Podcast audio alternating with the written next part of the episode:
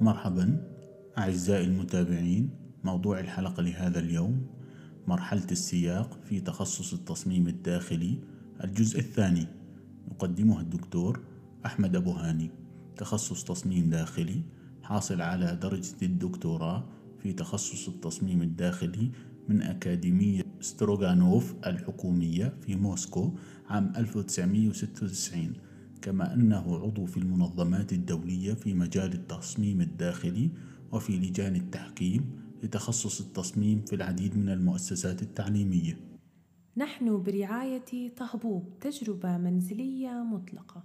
وبنتكلم الآن عن القرن السابع عشر اللي بدأت الكلاسيكية بإيطاليا في عصر النهضة في التطور إلى الطراز الباروكي المسرح المزخرف. ومن هنا انتشر هذا النمط في جميع أنحاء أوروبا ولا سيما في جنوب ألمانيا النمسا أسبانيا البرتغال إلى آخره.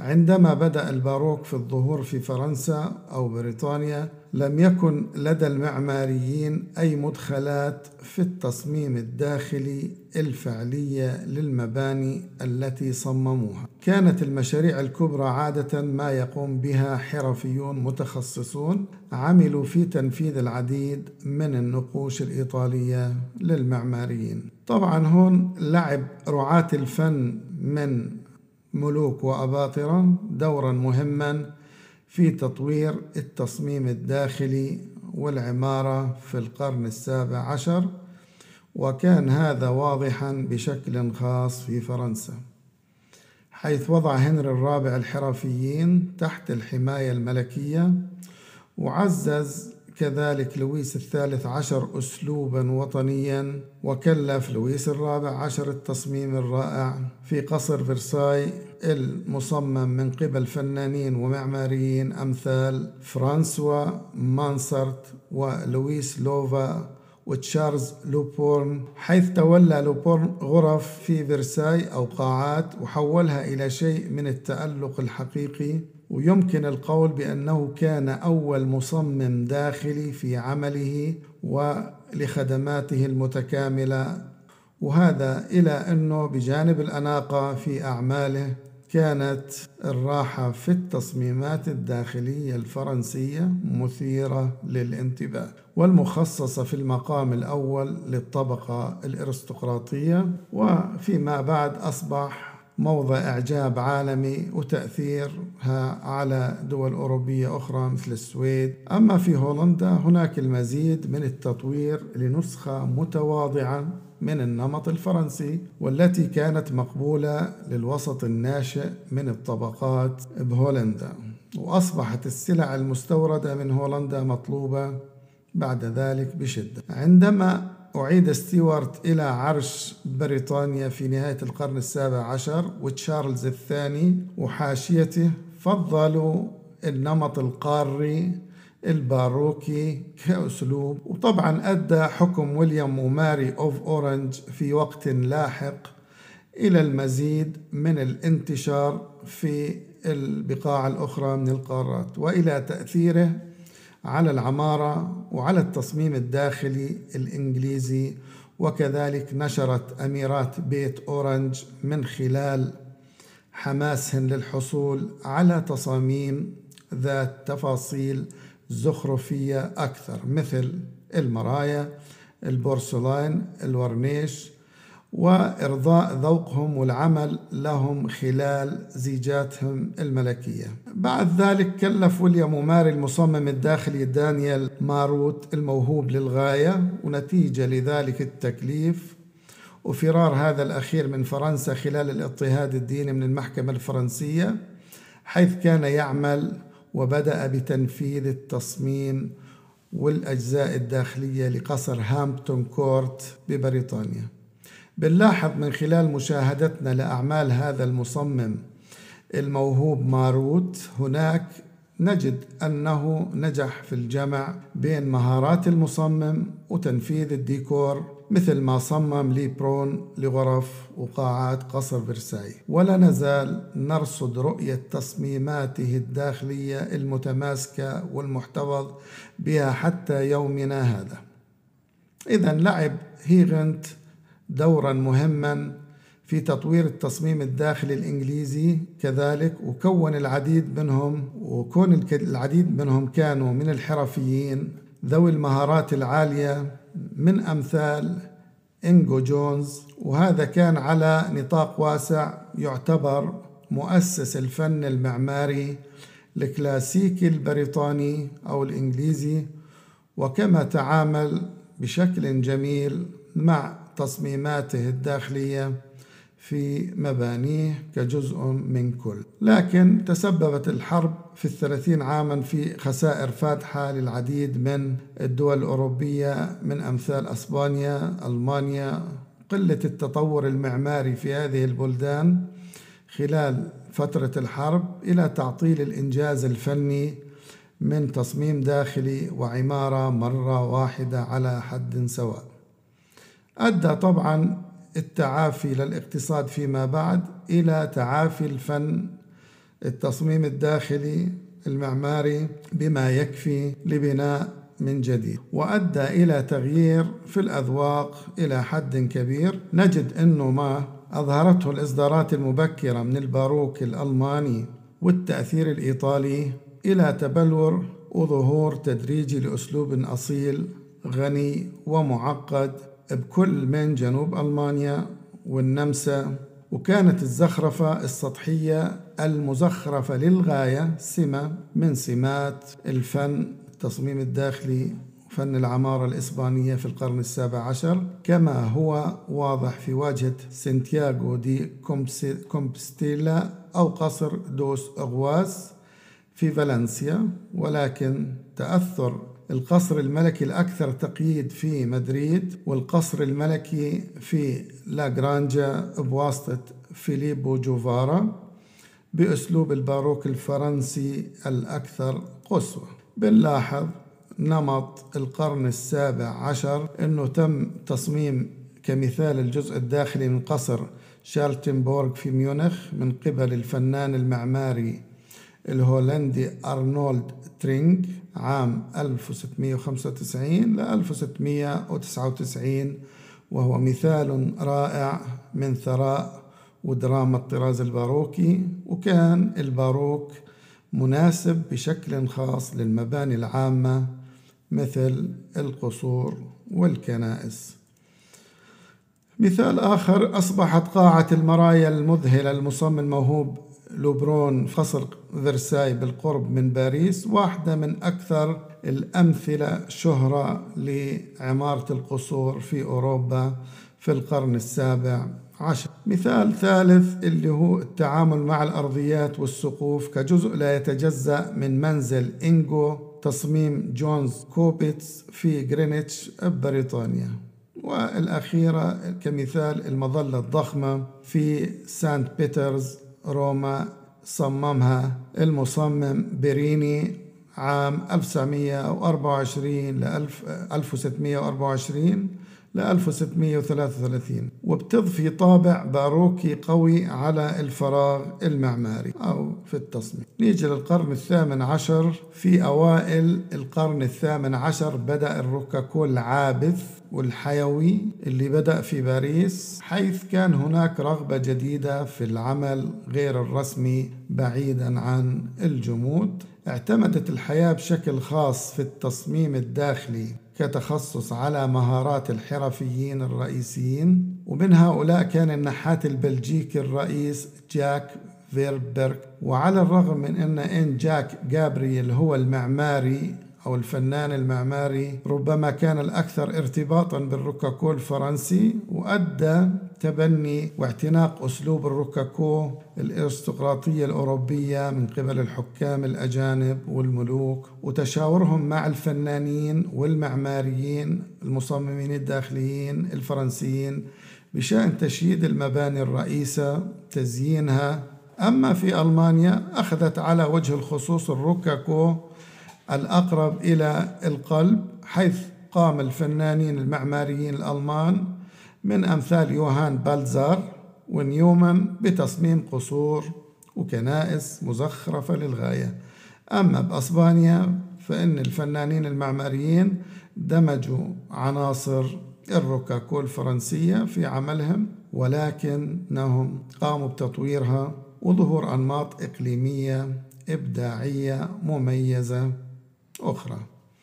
كان النمط الرئيسي الآخر في القرن الثامن عشر هو إعادة إحياء الأسلوب أو النمط البالادي Palladian style الذي ازدهر في, في بريطانيا. تم تقديمه من قبل الفنان المعماري اللورد بيرلينجتون اللي أعاد إحياء نقوش الفنان المعماري الكلاسيكي في البندقية من القرن السادس عشر أندري بالاديو من خلال طبعا الرحلة للورد بيرلينجتون إلى إيطاليا وتكييف الأسلوب أسلوبه يعني ليتناسب مع الذوق الإنجليزي أو البريطاني باستخدام وضبط لنفس زخرفة الباروك ضمن الروح البالادية أو ال Palladian style لقد تأثر بهذا الحل الوسط كثير بواسطته ويليام كينت صمم ديكورة هذا المصمم أو الفنان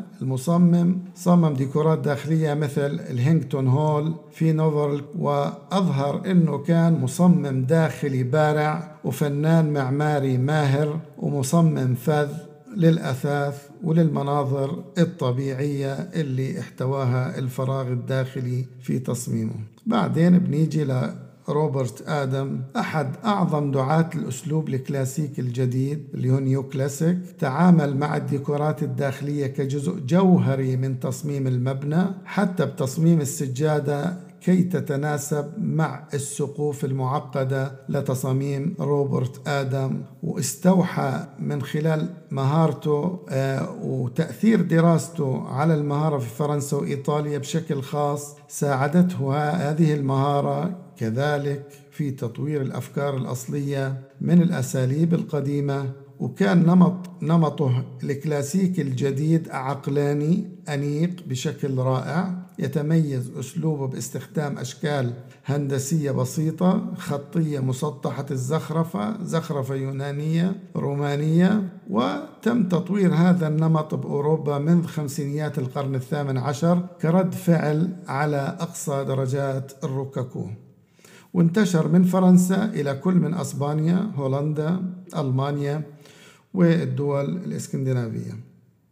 أما بإيطاليا وإسبانيا كان النمط الباروكي بشكل عام هو المفضل على الرغم من أنه الفنان المعماري الإيطالي بيرانيسي أنتج في أواخر القرن الثامن عشر التصميم الكلاسيكي الجديد يعني التحقت بركب الدول اللي ذكرناها. التصميم الكلاسيكي الجديد النموذجي والكلاسيكي الجديد البارز. كذلك. المصمم الفذ في ألمانيا. المركز العصري لصناعة الإعلام التميز والإبداع شعارنا. عمان بيادر وادي السير. المنطقة الصناعية. هاتف صفر ستة خمسة ثمانية ستة اثنين اثنين اثنين صفر. كان كارل فريدريش شينكل صمم عدة تصاميم مؤثرة للمباني في برلين بما في ذلك المتحف القديم والمسرح الوطني ودار الحرس الملكي. ولكن بأمريكا تأثر التصميم الداخلي الكلاسيكي الجديد بشكل كبير بالنمط المنقول عن أساليب معمارية على وجه الخصوص. وأثاث من مصممين من أمثال جورج هيبلوايت توماس تشيبنديل. بعد هذا فضل الرئيس الثالث للجمهورية الجديدة بأمريكا توماس جيفرسون الأشكال الكلاسيكية البسيطة التي استخدمها لتصميم منزله في مونتيسلو في فرجينيا في أمثلة على ما ذكر أعلى رسم توضيحي من إلهام توماس هوب بكتاب الأثاث المنزلي والديكور وكان له دور تأثير كبير على الديكورات الداخلية والتصميم الداخلي في تلك الفترة.